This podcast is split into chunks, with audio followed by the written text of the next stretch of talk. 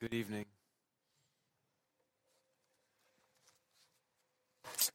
Let's pray together.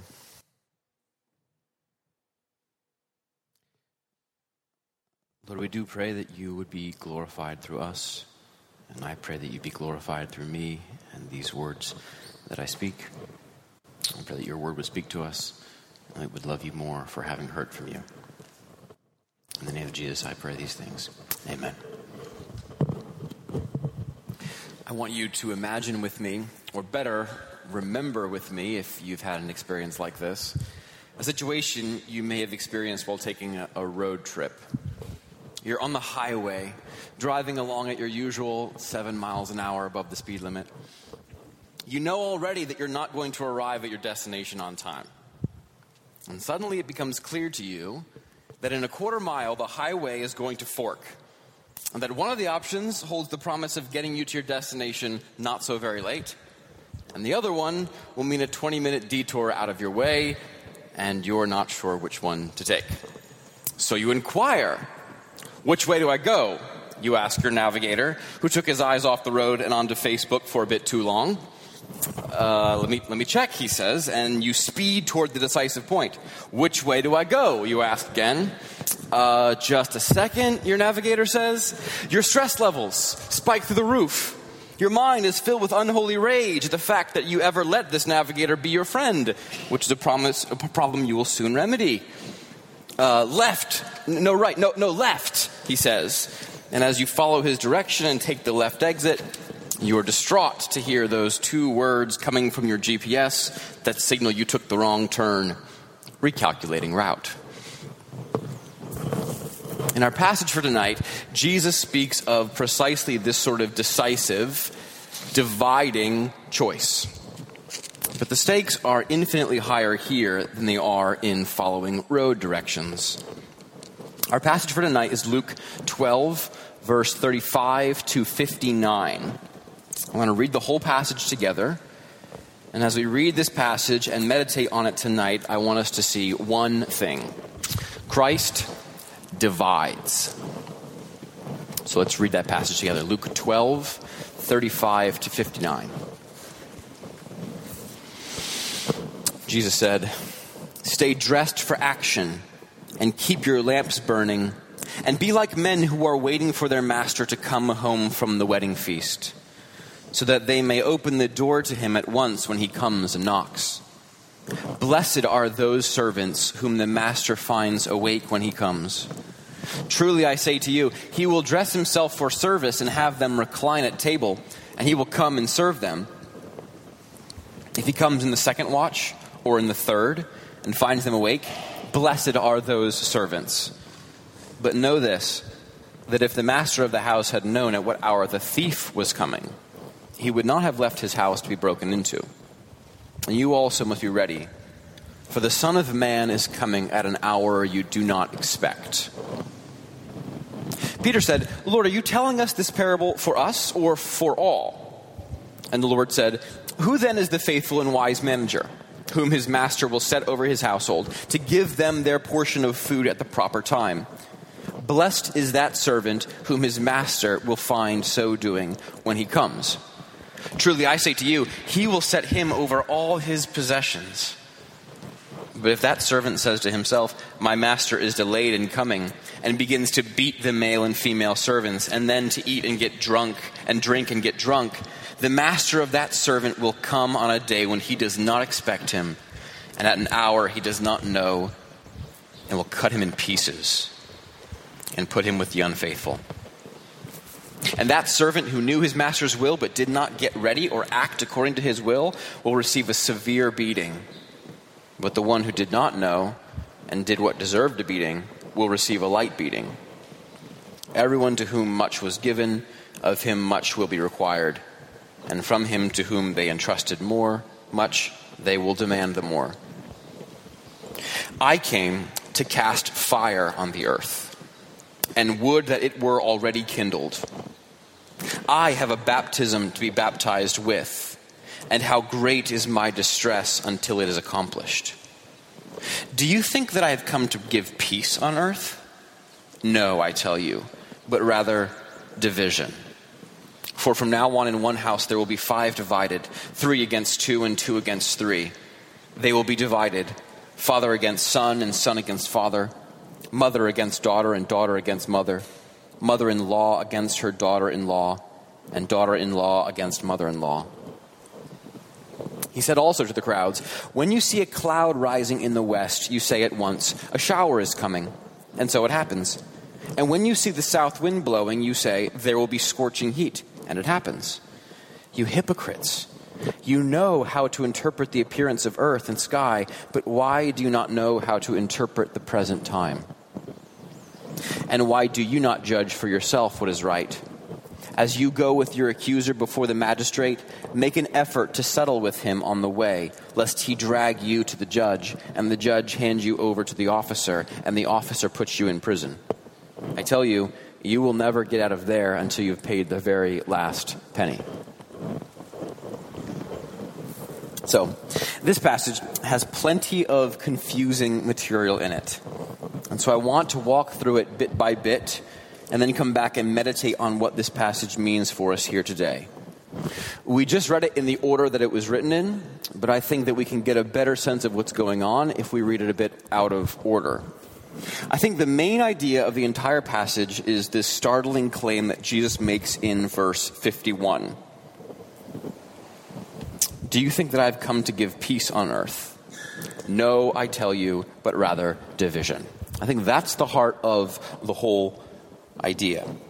I say this is startling because we have a temptation to emphasize that Jesus is a minister of peace. He's a bringer of peace.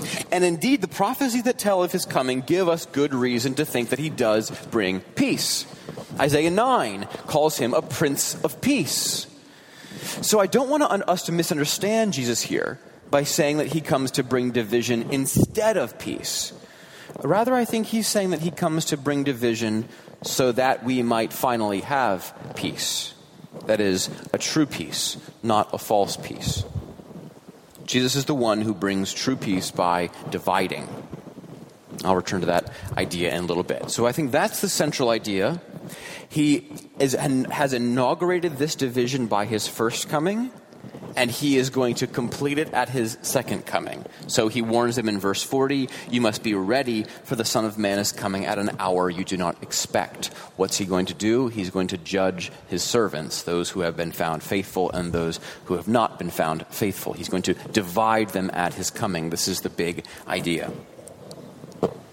He does this work of dividing through kindling the world with fire.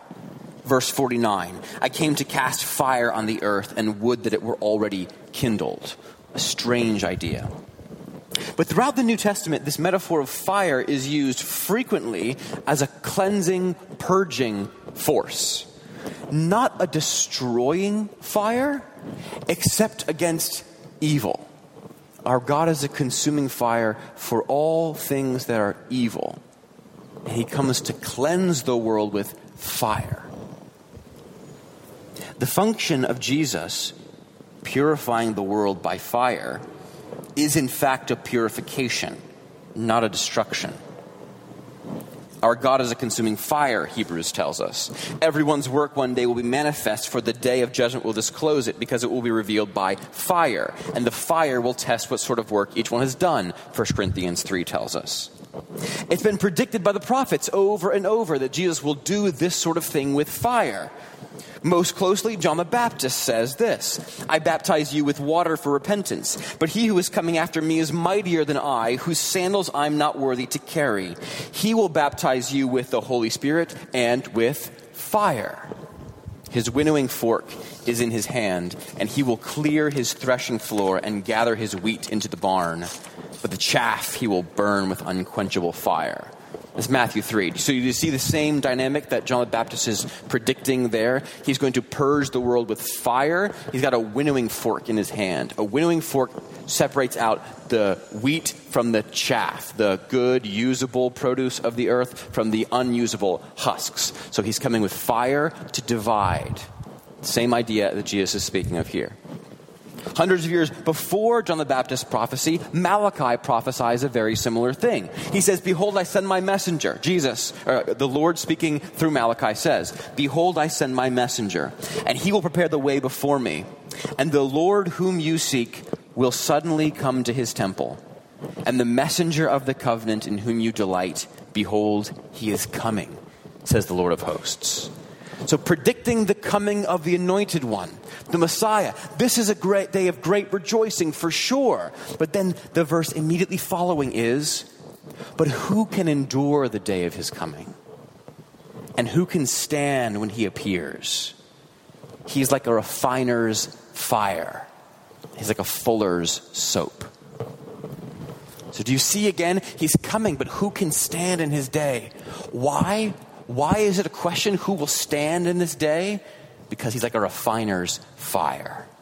He's like a fuller's soap. He's coming to wash clean the world and purge it by fire. So Jesus comes to divide. He brings division on the earth through his coming. He does this through a cleansing fire. That's the heart of this text, and the rest of it flows out of that claim. There are two stories that bracket this idea, and they illustrate what we ought to do given that there is a decisive moment of division and judgment that's coming. These two stories, they bracket the central idea. They frame it like a picture frame.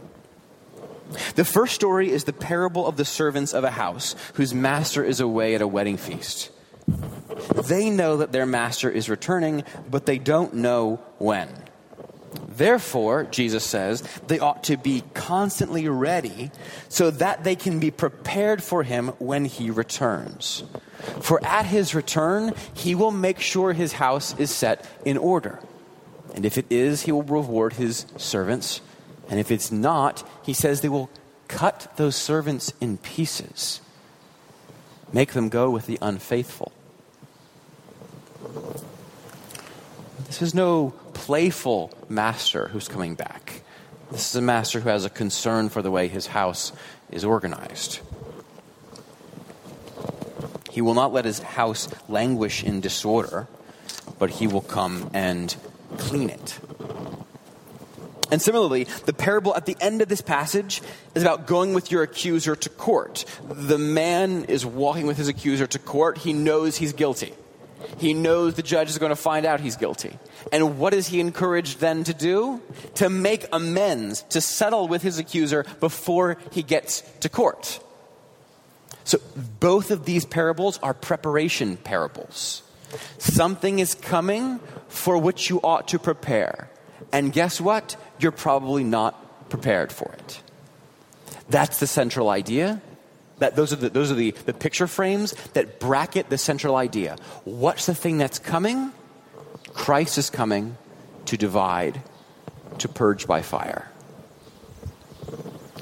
So, this passage then is about the warning of the second coming of Christ to cleanse the world.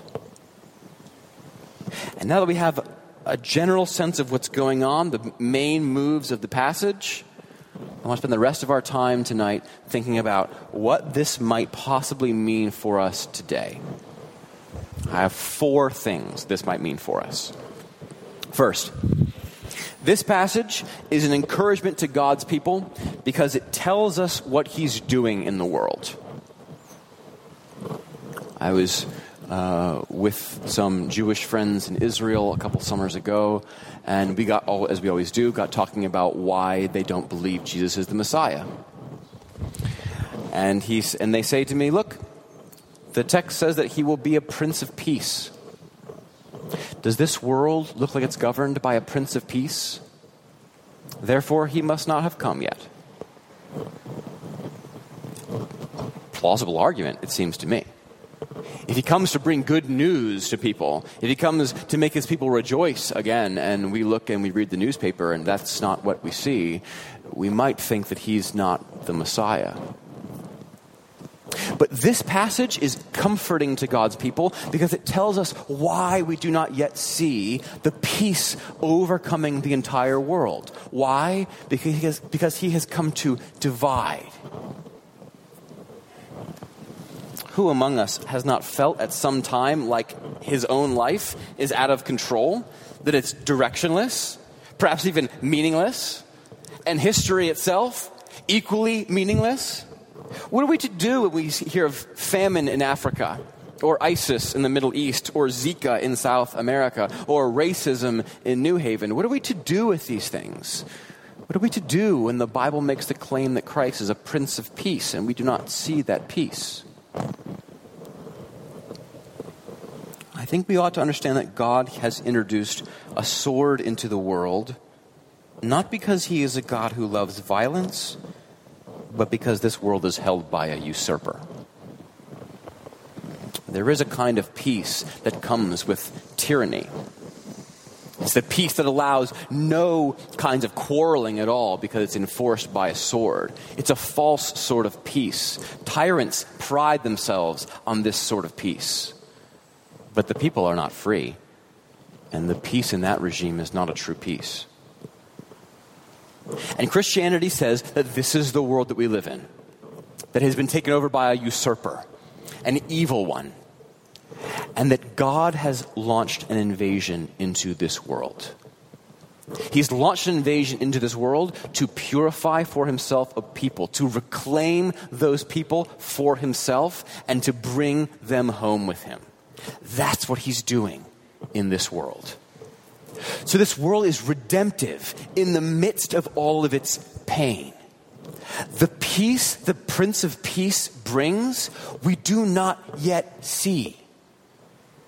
In this astounding passage, Hebrews says that the Lord God has put all things into subjection to Jesus. But, and then in the most astounding parenthetical, we do not yet see all things put in subjection to him. That could be the headline for the New York Times tomorrow. Headline Things still not in subjection to him. Today, the world not in subjection to him. But this passage tells us what God is doing. It allows us to read the signs of the times. Do you see that, that bit there from 54 to 56? We know how to interpret the weather, but we don't know how to interpret the times. This interpreting the times, knowing what God is doing in the world, this is what Jesus would have us do. So, the first function this passage pr- plays for us is to encourage God's people about what He's doing in the world. He has come to refine the world with fire. Paul in Romans speaks about these refining sufferings of the world like this in Romans 8. He says, I consider that the sufferings at this present time are not worthy to be compared to the glory that shall be revealed in us. For the creation waits with eager longing for the revealing of the sons of God. For we know the whole creation has been groaning together in the pains of childbirth until now. The pains of the world are not the pains of a sickness leading to death, they are the pangs of a pain leading to birth, new life. That's what God is doing in the world. And again, Paul applies this not only to the world, but also to himself individually. In 2 Corinthians, he says, after confessing a few things, that he, he says that he has this uh, terrible sentence of death in himself. He's under so much persecution and suffering that he counts himself as good as dead. He says, This light momentary affliction is preparing for us an eternal weight of glory beyond all comparison. This is what's happening in the history around us. It is not meaningless. The world is convulsing in the, pain, in the pains and the pangs of new life. And we individually are, through our sufferings, being transformed into an image of glory. This is happening day by day. That's the first thing this passage does. The second thing I think is that it warns us of the coming division that Christ will bring. It warns us. In the example I used at the beginning of this sermon, the problem with that fork in the road is that your navigator didn't see it coming. It snuck up on you. You're caught off guard. But here, Christ is warning all of us be on your guard. If you're here tonight, you no longer can ever say that you did not know that Christ's return was at any minute. You are now without an excuse. Christ has told us that he's coming. He's advertising it to us. And so, what are we supposed to do? What are we supposed to do in the face of this warning? Well, if you're here tonight and you've not yet made your decision to be with Christ, to claim Him as master and be His servant and work in His vineyard, if you're not yet allied with Christ through faith, flee to Him. That is the main message of this text. He is coming. He is like a refiner's fire. He will purge the world of evil. And if we put on the jersey of evil rather than the jersey of Jesus, you will be purged. This is a promise. Jesus comes and says this. Jesus himself, the docile one that the children play with, he talks about coming and purging the world in fire. The way we avoid this, Christianity teaches, is that we, as these songs sung, we claim Jesus' blood for ourselves. We plead guilty. At the end of this passage, when we're going to the, ju- to the court with our accuser, we plead guilty. We make a plea bargain. And Jesus has come and said that he will take the penalty. If only we trust in him. If only we have faith and believe in him. If you're not a Christian and you want to talk more about that at some time, I'd love to talk to you after the service, or the pastors would love to talk to you as well. That's what you do in response to Jesus' warning if you are not yet a Christian.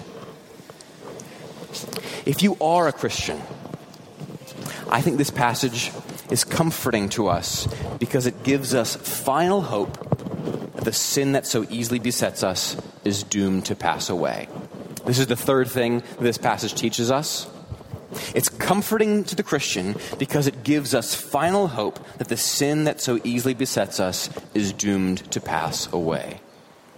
Think of this metaphor that the prophets say about Jesus He is like a refiner's fire, He divides between good and evil.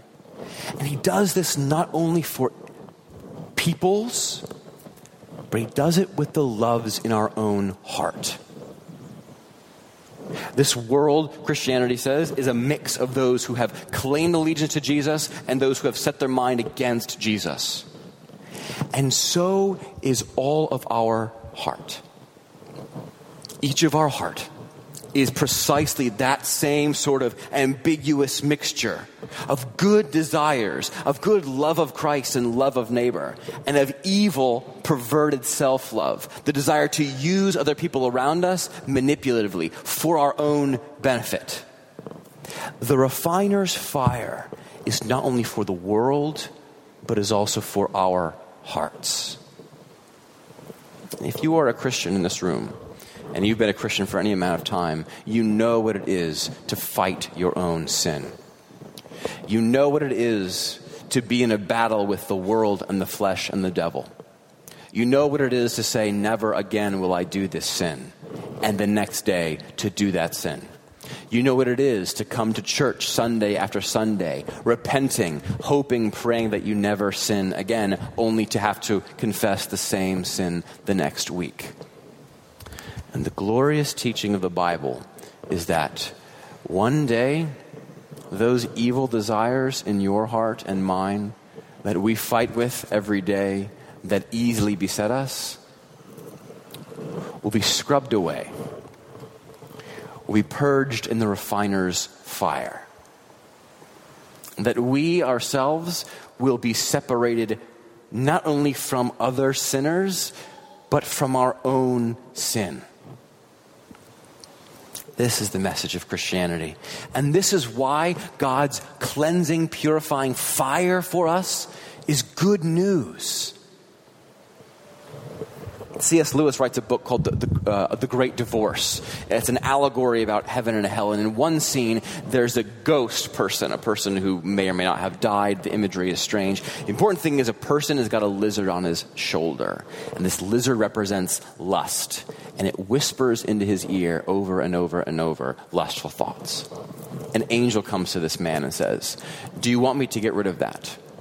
Oh, yes, it has been annoying me for quite some time. That'd be quite nice. Okay, can I kill it? Can I kill your lust right here? And the man says, I, I don't know if I'm ready for that. I, am not quite sure. Uh, it might hurt. The angel says, It will surely hurt. I am a messenger of fire. And after some back and forth, the man decides finally that he, yes, he will allow the angel of fire to grab the lizard of lust off of his shoulder that whispers lustful thoughts into his ear and break its back. And when his lust is broken, that man ceases being shriveled up and becomes a strong and sturdy man. The lizard, now dead, is transformed into a stallion that the man gets onto and rides in the direction of the heavenly mountains. The idea Lewis is saying here is that your lust keeps you away from God, but when it is broken, the love, the good love, is actually a vehicle to wing you on your flight to heaven. And the good news of Christianity for Christians is that our warfare against our own sin will one day be over. He will cleanse us, He will wipe away our sins and those evil temptations that beset us day by day we'll be freed from. That's the third thing. And the fourth and finally, the thing that this passage teaches us for those who are in Christ, this passage, passage is an exhortation to continue waiting for his return. For those who are in Christ, this passage is an exhortation to continue waiting for his return. How much of your life and each of your days is spent eagerly meditating and waiting for the return of the Lord. For myself, not so much. I'm far more interested in trivial concerns and cares. We find it difficult to wait for Christ eagerly. It's difficult to wait for him eagerly because it's so easy to live lives forgetting about his promises of return. Do you find yourself to be like the man in the passage right before this one? The man who builds bigger barns after a windfall crop. He concerns himself with his economic status rather than the condition of his soul. Jesus calls him a fool for cons- being concerned about these sort of things to the exclusion of being concerned about his soul. Maybe you don't care about barns and crops, but do your thoughts run more often to paying bills or advancing in your career and less on preparing for this decisive day when Christ shall return. To meditate often on the return of Christ is to remind ourselves that a great reckoning is coming, and we ought to spend our days in preparation for that reckoning. For those who are in Christ, we know that this reckoning will be a good day rather than an evil one. And so our hearts ought to be uplifted in desire for this day to come. But there's another reason it's so hard to wait for Christ's return. And I think it's just that we're just bad at waiting for anything for any amount of time. Waiting through tribulation is hard. We're like the servant in the night in Jesus' parable here. The night watches at 4 a.m. The servant who's tempted just to sit down on his cushion because his master is not home and is not coming home. Do you remember ever trying to pull all nighters? Do you remember how your eyes begin to close involuntarily against your control? How your brain begins to go on protest against you pulling any more information out of it? And is not waiting for Christ in this world like that? Our desires are low, we can't sustain a desire for Him coming back very often or very strongly. We individually have passed decades here on this earth, and our earth has passed thousands of years since Christ's ascension, and still we don't see Him. surely then the temptation to think that he's not coming is great. But if we would be faithful and heed the words of our Lord, we cannot allow ourselves to slip into imagining that he will not return. We cannot allow ourselves to slip into thinking that our greatest concern is the building of bigger barns to hold our great harvest. Christ's promise of return is as sure as his promise that he has wiped away all of our sins. And if we would believe him that he has wiped away our sins, we must believe him as eagerly and as sincerely when he promises to return. But will we not grow tired in waiting for the return of the Lord? I think we will. So, how do we rouse ourselves awake again and again as the night watches pass and the nights grow darker and darker that we wait for the coming of our Lord? Two things we can do to help us wait eagerly for the coming of the Lord. The first thing we can do is recall the faithfulness of God that we've seen in our own lives and in the lives of other Christians. Recall God's faithfulness to us in our own lives and in the lives of other Christians. This, by the way, is one of the reasons church history is really useful. Seeing God's faithfulness not only across my own 27 years, but across 2,000 years of church history has so inflamed my trust in Christ. Again, if you want to have a conversation about what church history you ought to read, I'd be happy to talk to you about that. We can recall the faithfulness of God that we've seen in our own lives and wait patiently because we know that those faithfulnesses are a down payment of His greater final faithfulness. The medieval theologian Bernard of Clairvaux, in his exegesis of Song of Solomon, he observes that the bride waits and pines away after her husband on the bed. And as she waits for him, she is refreshed in her desire and prevented from fainting by desire by eating the pomegranates of his garden and smelling the flowers there. Bernard writes, What are these pomegranates and what are these flowers? With these fruits and flowers, the bride begs to be surrounded and nourished now. I believe that she does so, sensing that the warmth of her love can easily cool if it's not encouraged and supported until she is led into her husband's chamber, where she will be held in the long desired embrace, and she can say, His left hand is under my head, and his right hand has embraced me. This means that as long as the world lasts, in which one generation is succeeded by another, God's chosen ones will not be without the consolation of memory until they can enjoy the feast of God's presence. So, memory, which is signified by these pomegranates, is for the generations of people in this world. The presence of God belongs to those in the kingdom of heaven, and the memories of God's faithfulness are those on earth. This generation on earth, which is still on its pilgrimage to heaven, is comforted in the meantime by memory. We remember the great works that God has done for us, and we trust that those are the down payments of His future faithfulness. That's the first thing we do to help us wait. The second thing we do, we trust not only in memories, but in the promises. We look back and we look forward. Look at the great promises set out here for us. Look particularly in verse 37. This is astounding to me.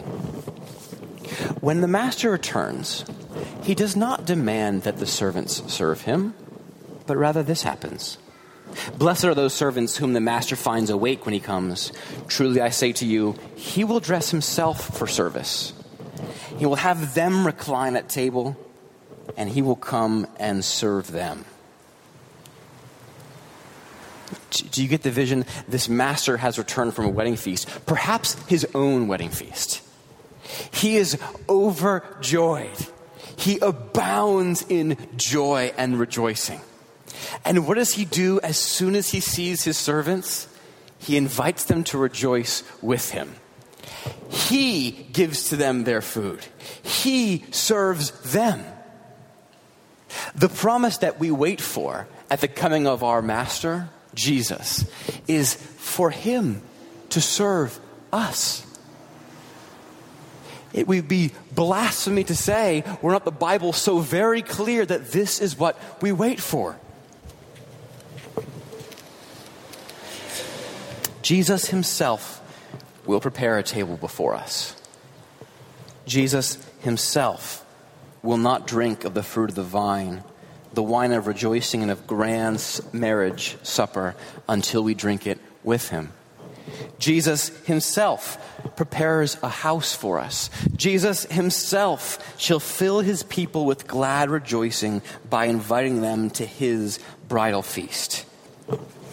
The Christian in this life waits with eagerness, eager, eagerness, knowing that the eternity that waits in front of us is not an eternity of being cajoled and commanded, but an eternity of being wooed by the great lover of our souls.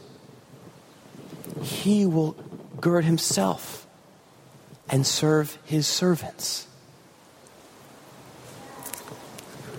This is a sweet grounds for our hope in the future.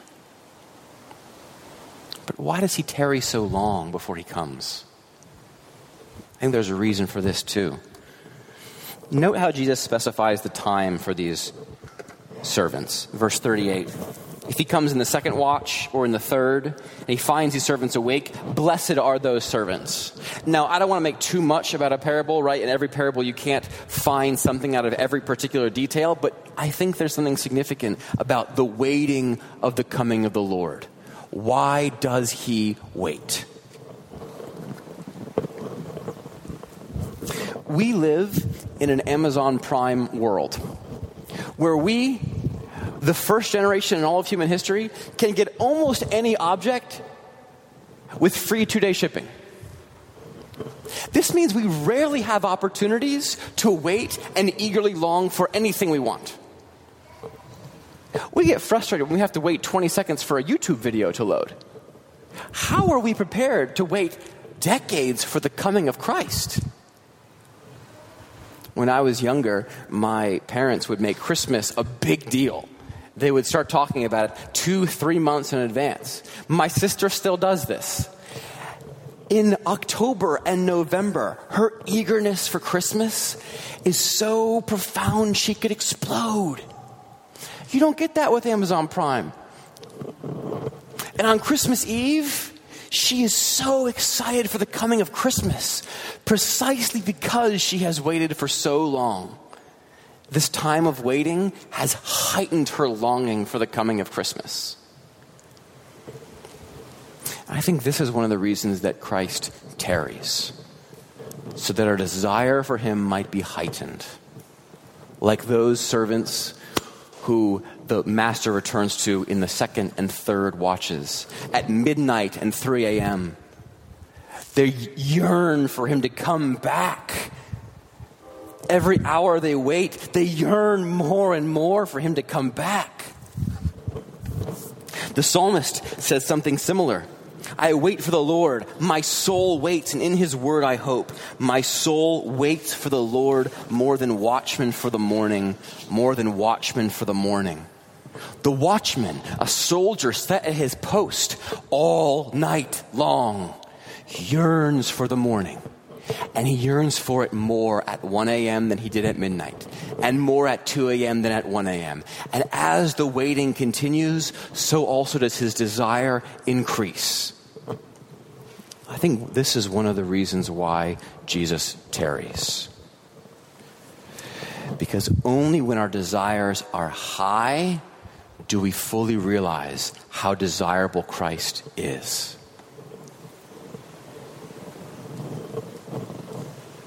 The watchman, his aching body and fatigued mind, cry out all the more for the dawning of the day. And then, at the pinnacle of his desire, dawn. Light shall arise in the darkness for the upright, the psalmist says. And so also will Christ come to all those who love him and desire his coming. Let's pray.